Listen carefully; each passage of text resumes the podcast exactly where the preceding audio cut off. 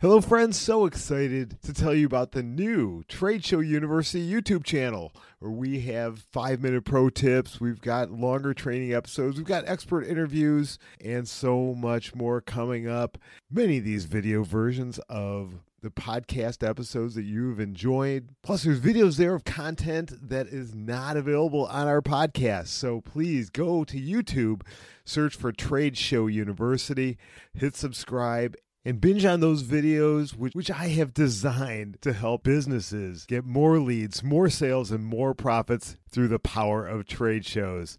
So go find Trade Show University on YouTube and tell a friend.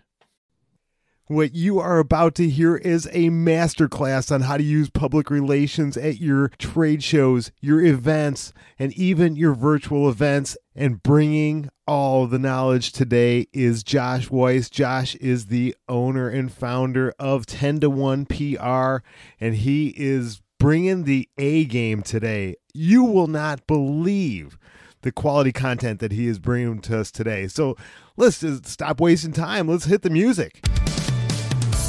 Welcome to Trade Show University, the ultimate resource for marketers, planners, and business owners looking to create results, increase revenue, and maximize their R O I for upcoming trade shows. We'll help you navigate the complexities of trade shows, set the right goals, find true success, and get the most out of each experience for you and your team. It's time to get your P H D in R O I with your host, the man with over twenty-five years of trade show experience, Jim Cermak.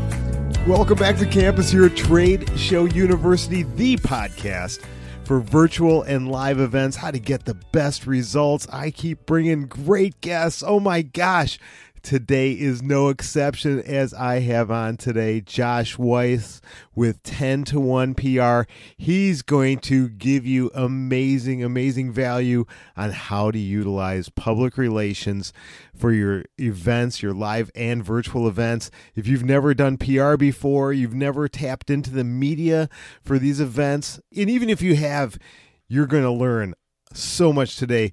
Get a notebook ready. You're going to be uh, going through a couple of pens today as, as he brings incredible, incredible value and content. But before we get to Josh, let's hear from today's sponsor. Business owners and entrepreneurs, I'm sure you've heard of tools designed to help you build websites, sales pages, and online funnels, and they typically command high monthly fees. That's not good for most of us businesses.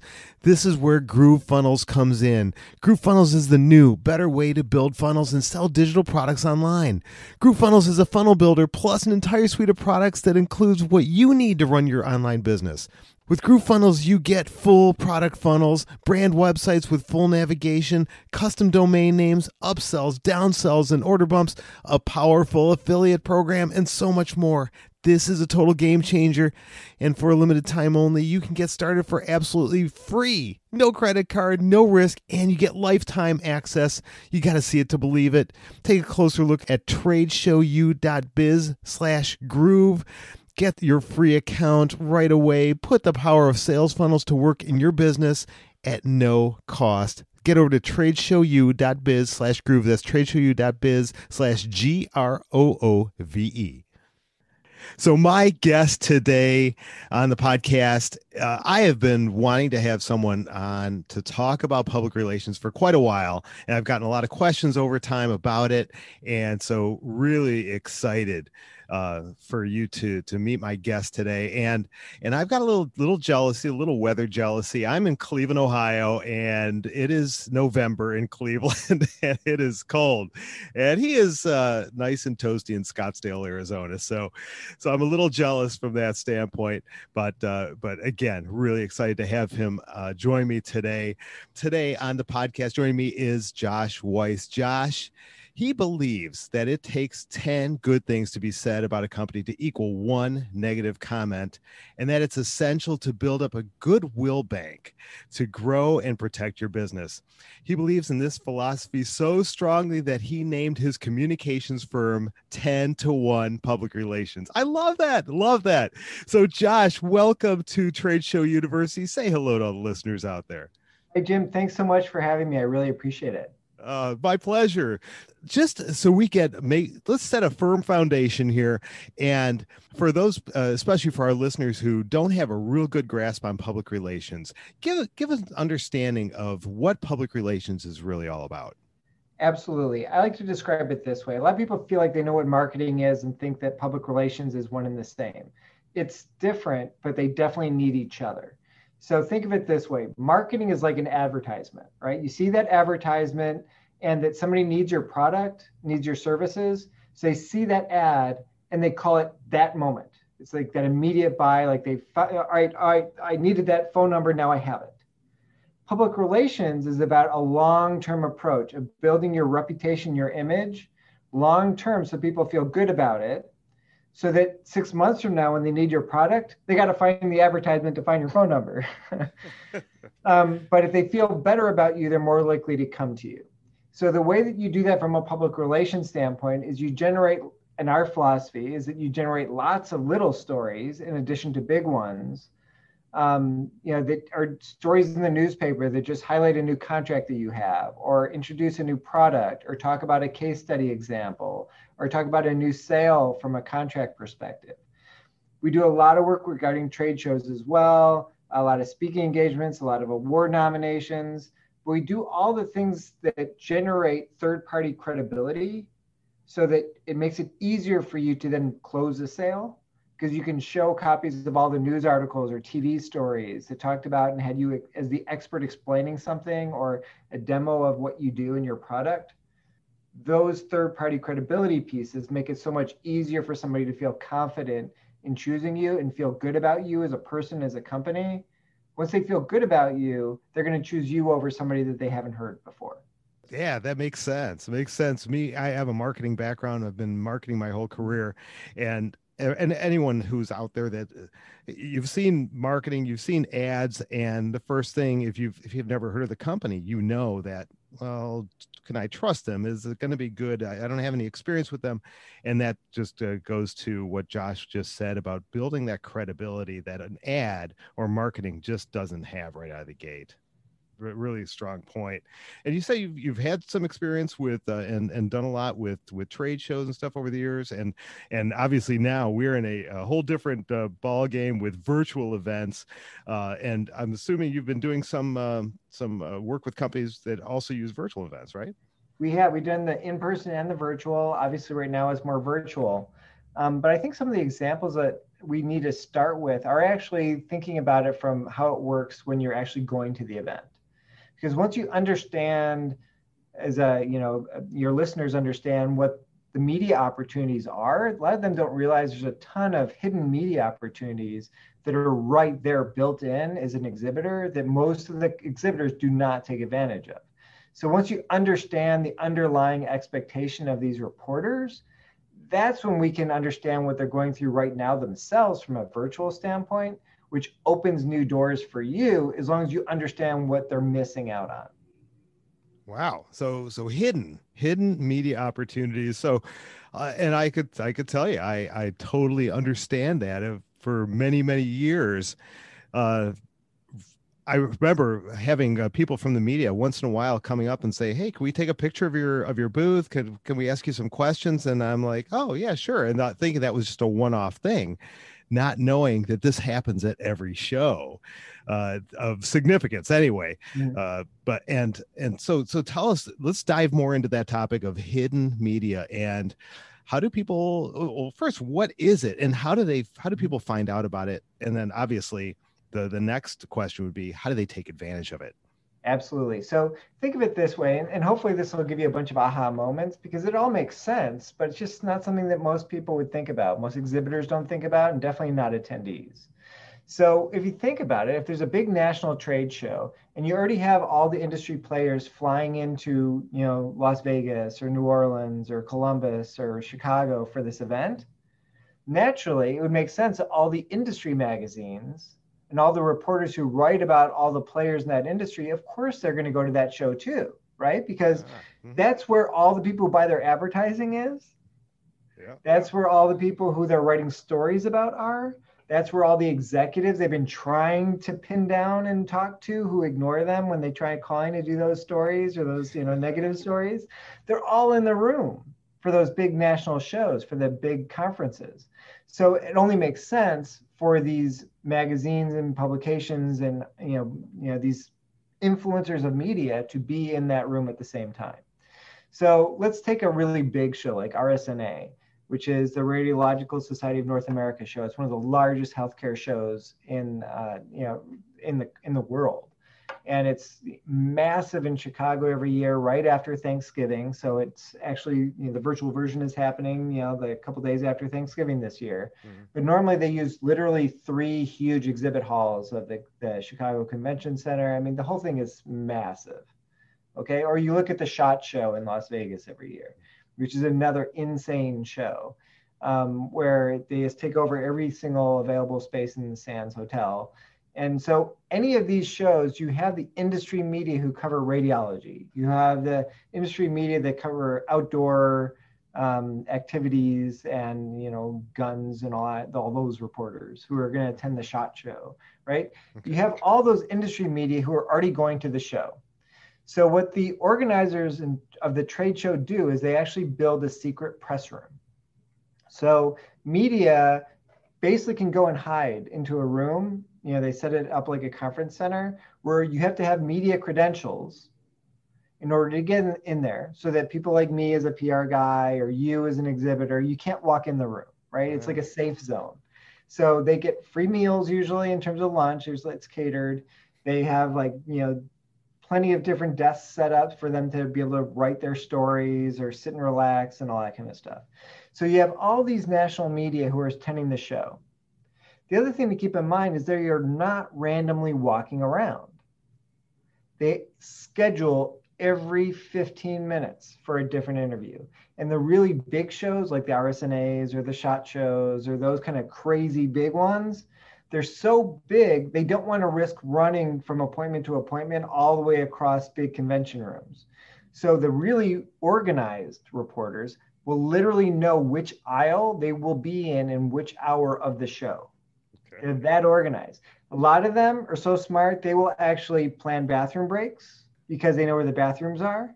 And they're smart enough to know where they want to end up right before lunchtime. So if they want to go into the other meal areas or whatever, you know, that they're right, they, they finish right there around the time which they would want to get lunch. They're that organized. And so if you know that, it gives you a huge advantage, of course. But what I recommend is a couple different things.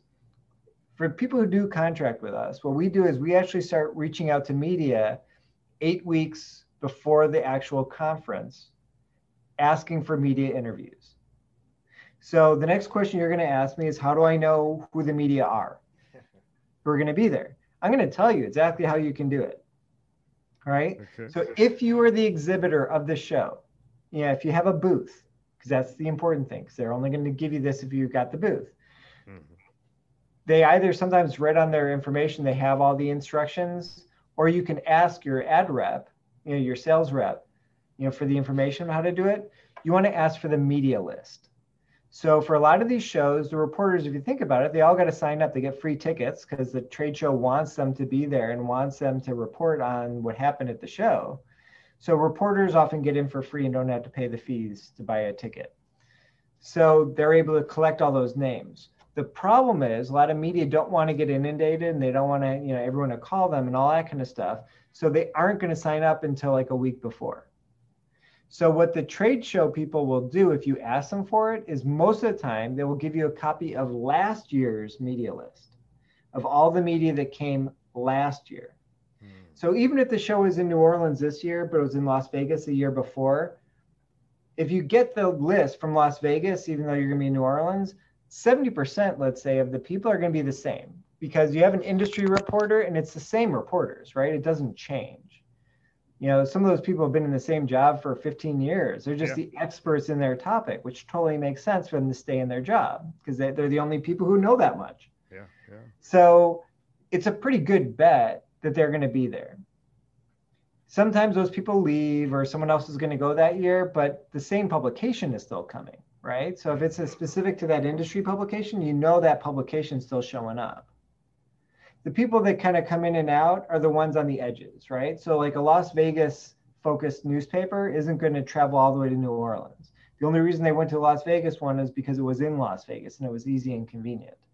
Or the little, you know, statewide only publication, you know, from Arizona might go to Las Vegas because it's only a five hour drive from Phoenix, but they're not driving to New Orleans, right? So seventy percent mm-hmm. of that list may be correct. Now, when you get that list, it's going to say the name of the publication. It's going to say the name of the reporter and their title, or if it's the publisher, or if it's a sales rep, or it's going to have a name, but they're not going to include the phone number and they're not going to include the email address. So then it gets even harder that if you know what publication, though, you need to go onto their website, or you need to use an outside service. You need to hire someone like me who has a database with every reporter in the country, and I can just look up their name and find it. Or you need to go onto their website and try and figure out their email address or their phone number. And then, like I said, eight weeks before, you start calling them. And you just say, hey, can I just have fifteen minutes? Tell me when you want to be at my booth. Here's my booth number so you know where it is in the room. I just want to introduce myself. Or I want to show you my new product. Or I want to, you know, introduce you to the C E O of my company. And you are not going to get an hour-long meeting. And you are not going to get a story that day. The goal of inviting media to meet you on that day is just so you can see them face to face and shake their hand. Hopefully they can meet your C E O and shake that C E O's, you know, shake her hand. That way introduce it from a face-to-face perspective, you know, quickly demo the product so they understand what it is and what you do. That way a month or two from now, when you send them a press release or you call them afterward, they're more likely to take your phone call because it's harder to hang up on somebody that you've met in person. Yeah. Yeah. Good point. So that's the goal of meeting them at the show. So even if you get ten interviews, you might get two or three stories right away. But you got to remember, those same reporters are interviewing thirty, forty different people. So they don't have time to run a, write a story about everybody. They don't have time to spend an hour with each person. So lower your expectation, but meet them face to face, because that makes a huge impact on your ability to really get them to do stories for you long term. So that's what it would be like at the actual, I know I'm speaking too much, so I apologize. No, no, this is great. That's the example of at a show about how to meet people. If you are not an exhibitor, you might still be able to do that. Try and sneak in that side door and see if you can get a copy of the media list, even though you're not, or ask a friend who's an exhibitor if they can get the list for you. That way you know who to call. Sometimes some of those reporters will still meet with you, just meeting you at by the, you know, the coffee bar kind of thing, or by the front door or something like that. So sometimes you can still schedule meetings with media, um, but it's a lot harder for those reporters to schedule if you're not an exhibitor. So this this is this is some work. This is it not is. just. It is not easy. That's why that's why people pay me to do it. um, so my team can track them down and do all that aspect of it. But you can do this on your own if you're committed to it. Yeah. There's an opportunity though with the virtual conferences now. So media, if you think about it, they used to do maybe thirty or forty interviews, and that basically gave them stories almost throughout the year for the next six months that they could be telling, or connections of opportunities that they can write about every month for many weeks afterward. Well, now with them not being able to travel to a trade show, it really reduces their pipeline of stories. It reduces the stuff that they can go to when they need a quick hit story, right? Because mm-hmm.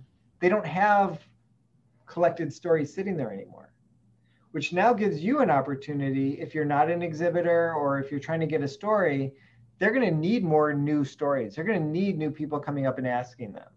So from a P R perspective, just generally, much easier potentially to get stories from reporters who are used to collecting a lot of their stories at trade shows in person. On the virtual side, there's still going to be those same publications that go to the virtual conference, right? Because they still need to learn about that. They're going to go to sessions, or they're still potentially going to meet with exhibitors. So if you're doing a virtual exhibit, you know, session, you know, that kind of thing, there's still that opportunity. You should still have the media list to ask them.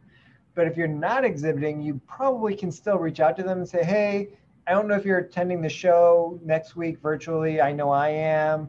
Do you want to schedule a time on the side? We can just do a one-on-one Zoom call, and I can introduce my company so you know who we are. They might be willing to do that because it's even easier now for them to schedule meetings because they don't have to walk from place to place and their feet aren't going to hurt. It's these huge trade shows.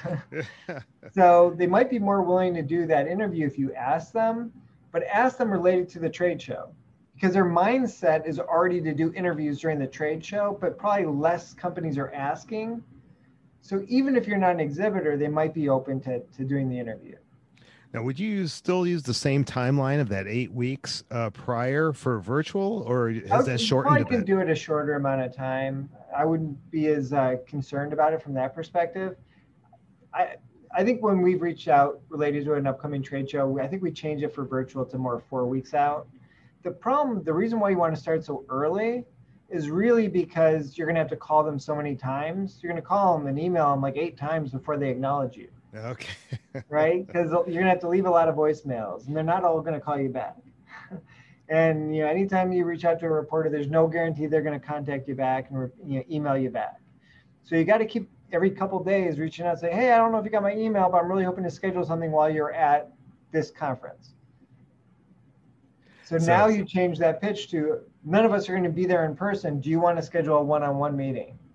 And I can show you what we would have exhibited if we were there.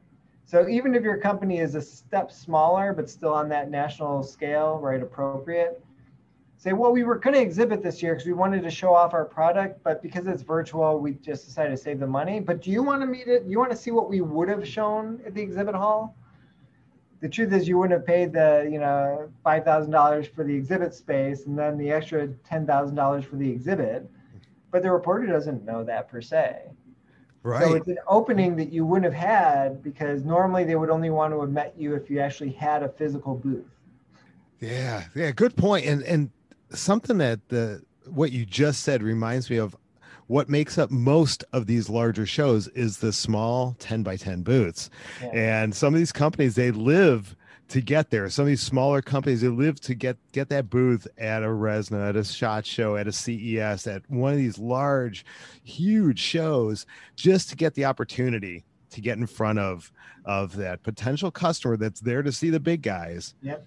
But I can grab their attention because I've got this new innovative product or a new service, or I'm new to the game and I just want to make a make some sort of an impact.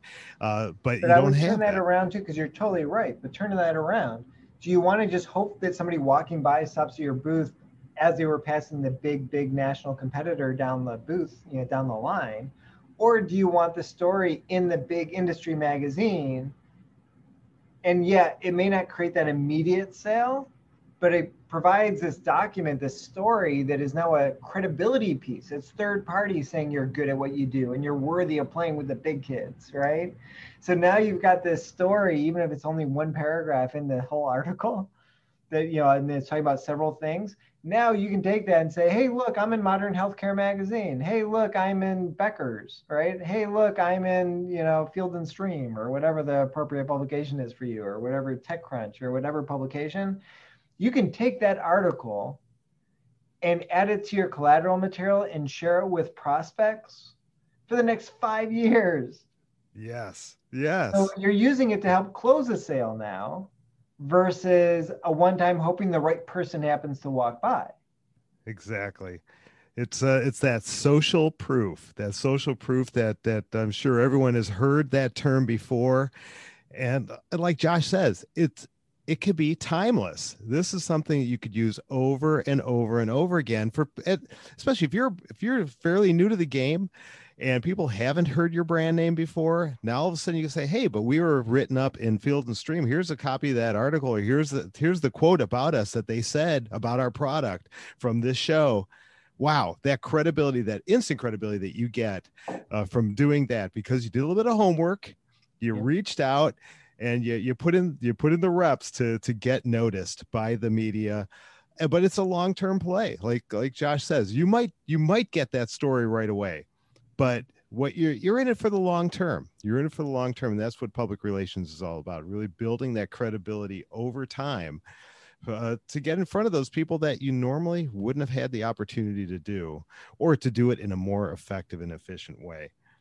Just, man, this is eye, eye-opening for me as well.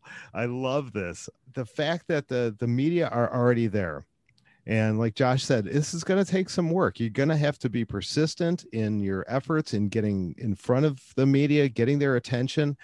And not only that, but start early, because as Josh can attest to, their schedule fills up. Their schedule fills up, and uh, you don't want to be left out because they say, you know, I just don't have time to meet with you. Uh, so don't wait for the week before the, uh, the event. Um, get on their calendar early. But he also pointed out, this is a great time when everything or nearly everything is virtual. And we say we're starting to see a couple live events uh, peeking in in the calendar here, which is exciting for me and exciting for a lot of people out there. But for right now, with, with it being virtual, this is a great opportunity for, for companies to get in front of the media that make a difference uh, for in their industry. Can I throw one other suggestion for companies? Please, absolutely. Okay. So in addition to the, the, you know, working that from a media perspective, there's another thing that a lot of companies can do, which they, they kind of forget about or they realize too late, and it's speaking opportunities. So a lot of these big trade shows, they're always looking for speakers. So usually about two months after the show is over, they post for the first time their call for presentations. And so it's kind of buried on their website, and a lot of people don't know to look for it unless you want to be the speaker, right? So start looking for it right away. And basically what it is, it's, it's a form that you would fill out and submit that says that you're interested in being a speaker at next year's show. So being an expert and speaking at that trade show gives you a huge opportunity to position yourself as a thought leader. It makes you worthy of putting out the press releases from the news story perspective. It puts you in front of a bunch of people, and it just provides that credibility similar to the news story itself, just saying that I'm a credible speaker and they trust me, so you should too, right? They, you know, the organization, the trade show, wouldn't make me a speaker if they didn't think I was worthy of you listening to what I have to say. Here's the trick though. There's a lot of people who submit to speak, and you got to be legitimate on what you're speaking about, and it can't be a sales pitch. Media do not want a sales pitch. You can give examples that are of your products or the end result from those products, or a case study where you're you know, bringing in a client and using the full-on version of that, but it can't be a sales pitch. It needs to be teaching them how to do it, but it just so happens you be the only one with that, that ability to do it. So when you're submitting your speaking tip or idea, and I speak at a lot of national shows as a result of this as well. So what I would suggest is figure out that one topic and then create several versions of that same topic. So let me give you an example from a P R side. I have three core presentations that I, that I would do on a regular basis. One is about how to build up goodwill. So like lots of little stories, and I can give like a, it's like six and a half ideas to generate positive news stories, right? And then the next presentation that I have is crisis communications. How do you prepare in advance for a crisis? And what do you do if something goes wrong and you're in the middle of the media calling you during a media crisis? And then the third presentation, you know, varies depending on the organization and the topic. So if it's for a company that contracts with government, you know, in an R F P-ish type of way, then it would be, you know, how do you gain contracts? You know, how do you win and retain contracts? Or a different presentation may be, how do you set up a media event, right? How do you do a media stunt? Yeah. And so those are, so it's really four different core presentations that I've given on a regular basis. So when I'm submitting for a speaking engagement, I'm often taking that one example of the crisis communications, or that one example of a proactive positive story, you know, pitching, and I'll create three titles for it and three different variations of the same presentation. And so instead of submitting one, I'm submitting three, because one is like, you know, punny, right? One is trying to be cute, and one is trying to be really serious and formal, and one is a little more conversational, right? So I'm giving them three tones of what I'm saying, so that when the selection committee is deciding what they want to choose, we don't know offhand who's on the selection committee. We don't know if they're going for serious this year, because last year people were complaining that it was too fun. So now if they're going to choose a serious presentation, you got a better shot. Or if they're looking for less serious presentations and you've got the fun one, maybe that's the one they choose. The truth is the presentation is primarily the same. It's just the tone in which you're going to give it, or it's a few of the order of the facts that you would give that would change. But now you're giving yourself three chances to be chosen instead of one.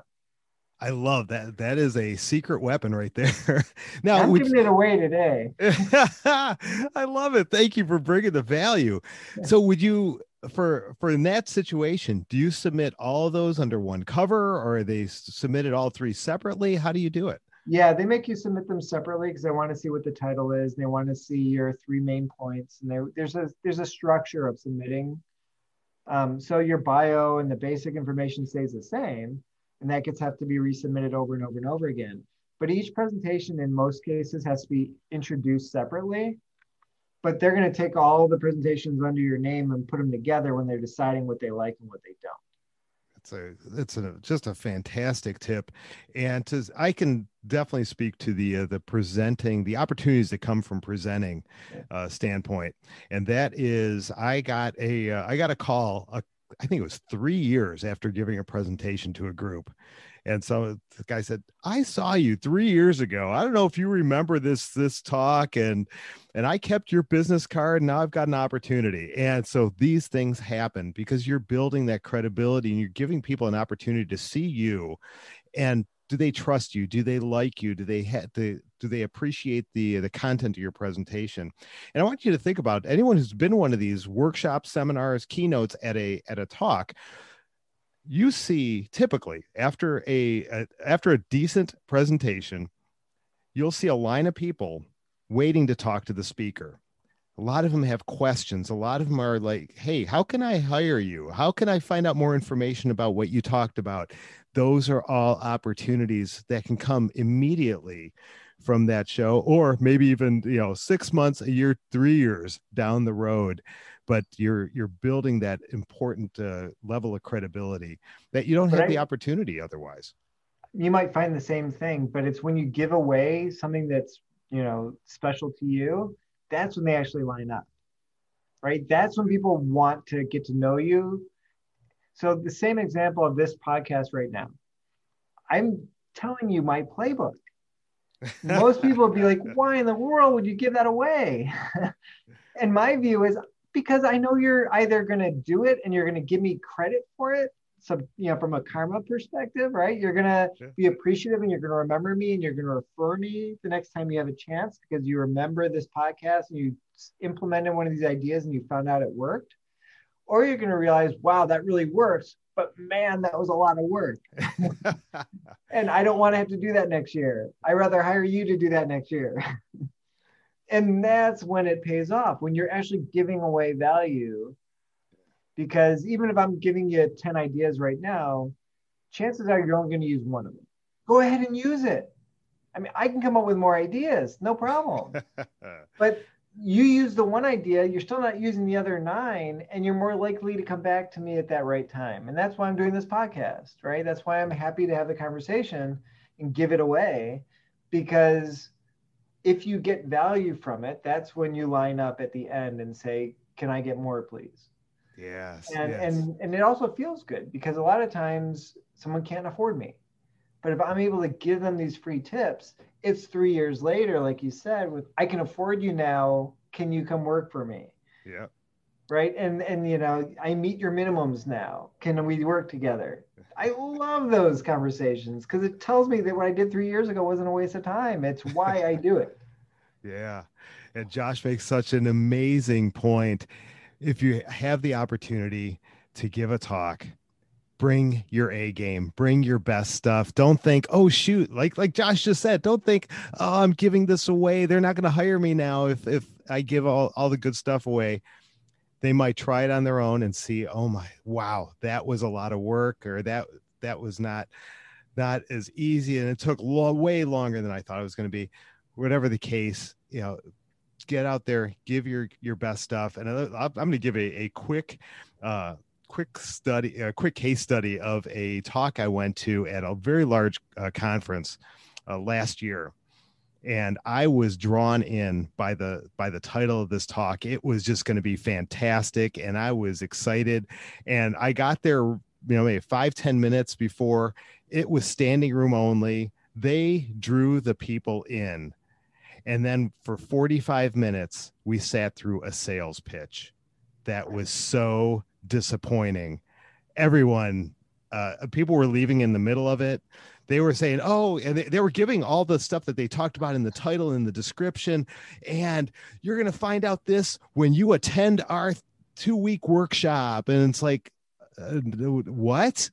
They yeah. gave literally almost zero value during that thing. And I walked away just so utterly disappointed. Mm-hmm. uh, where the workshop, I'm sure, was fantastic, but uh, don't do that. Don't be that guy. Don't be that girl that is uh, uh, just tight to the vest with your best stuff. Give away your best stuff. It is, it'll, it'll come back to you in spades. Josh, tell us uh, after the show, after the event, maybe you've had a great interview or or multiple interviews with, with media. What are some good next steps after that? Do you just wait for things to happen, or what action steps can, can exhibitors or attendees question. take? A week after the show, you need to send them a thank you for coming and talking to you, right? Because you got to remember that they spoke with forty different people. So even though they met with you, they might forget some of the detail. So you want to reconnect it, and you want to go back and refer to something that was said during the conversation, during that interview. It was so great to talk to you. I'm so glad you got to re- meet Michelle, our C O O, and she got to show you the new technology and the new, you know, piece of equipment that we have or whatever, because that will relate it back to them remembering. They may not remember her name, but they're going to remember her, or they're going to remember that demonstration. So the first part is just making the connection and reattaching yourself with that meeting. The other part is when you're meeting with them, you need to ask them questions. This goes back to the show itself.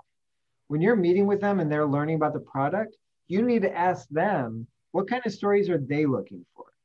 Because then they're going to say, well, we're open to case studies, or we need to talk to a customer. We're only going to do a story about you signing a contract. But until you have a contract with somebody, we're not going to talk about it. Well, if you took notes and said that, then when you actually have that contract, that's when you need to go back to them and say, do you remember when we met at the conference, you said to let you know if we have a contract? Well, we got one now. And so those follow-ups where you're referring to them and you keep going back and saying, remember when we met at the show? Remember when you met with my C E O? Remember when you came to our booth and you saw our, you know, unicorn colored, in a, a rainbow unicorn, you know, booth? Figure out a way where you can keep making that connection where you have a relationship, because it's so much harder to say no to somebody that you've met. This is stuff that is so valuable. So I hope you're all taking notes. If you haven't been taking notes, listen to this episode again, because this is fantastic stuff, because Josh has given you for effective public relations, what to do before the event. Uh, eight weeks out, what to do during the event. When you're in the middle of that interview, what do you say? What do you ask for? And then how to follow up effectively. And this is some of the same stuff that if you're doing an effective follow-up after, after an event with your attendees, with people that have stopped by your booth, media or not, uh, your p- potential customers, this is great, great tips on how to effectively follow up. Josh, this has just been outstanding, outstanding information.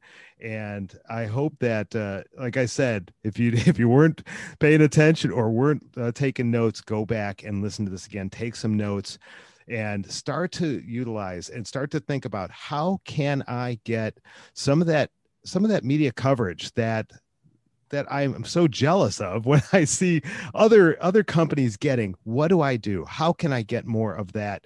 You just got the playbook. You just got Josh's playbook uh, on how to do it the right way. And it's just, it's not rocket science, but it's persistence. And it's knowing the tricks. It's knowing the tips that, and the fact that you now know about that hidden media, uh, the, the hidden media that are at the show, that, that room that they are hiding in, and uh, that you need to find out, how do I draw them out of there and have them get to my booth, or have, make that Zoom call with that person to be able to get, uh, get their attention and get their coverage that they're, they're, they're, they're looking for stories. So this is a win-win. They are also looking for stories. So Josh, thank you so much for, for joining me today. There's so much value here. What is the best way for people to reach you? Thanks, Jim. Uh, the easiest way is probably going to our website at w w w dot ten to one P R dot com. So that's one zero, T O, the number one, P is in public, R is in relations dot com. So ten to one P R dot com. Or you can give us a call. My phone number is four eight zero, seven eight nine, zero seven four three. That is my cell phone number. Um, and I give it out openly because I'm happy to give you feedback and some advice, and, and that's no big deal to me.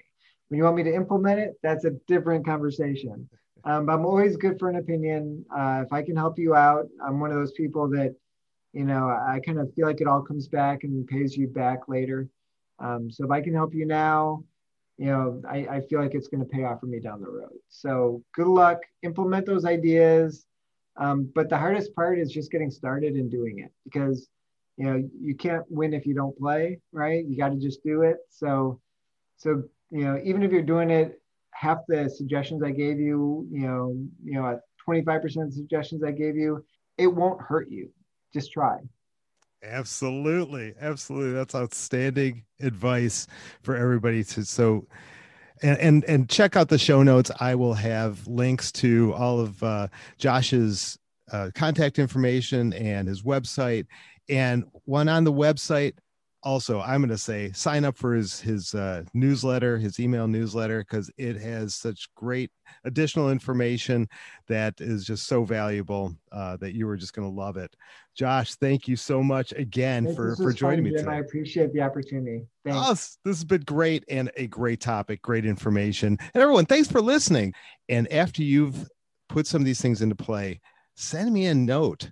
Let me know what worked, what didn't. Send Josh a note too, but send me one at jim at tradeshowU.biz, tradeshow, the letter U.biz, and get over my website, sign up for our email newsletter. If you haven't done that yet, there's going to be so many amazing episodes coming up with great tips and more things to help you with your virtual events and with those live shows as they start coming back. So thanks everyone for listening. We'll see you next time on campus right here at Trade Show University.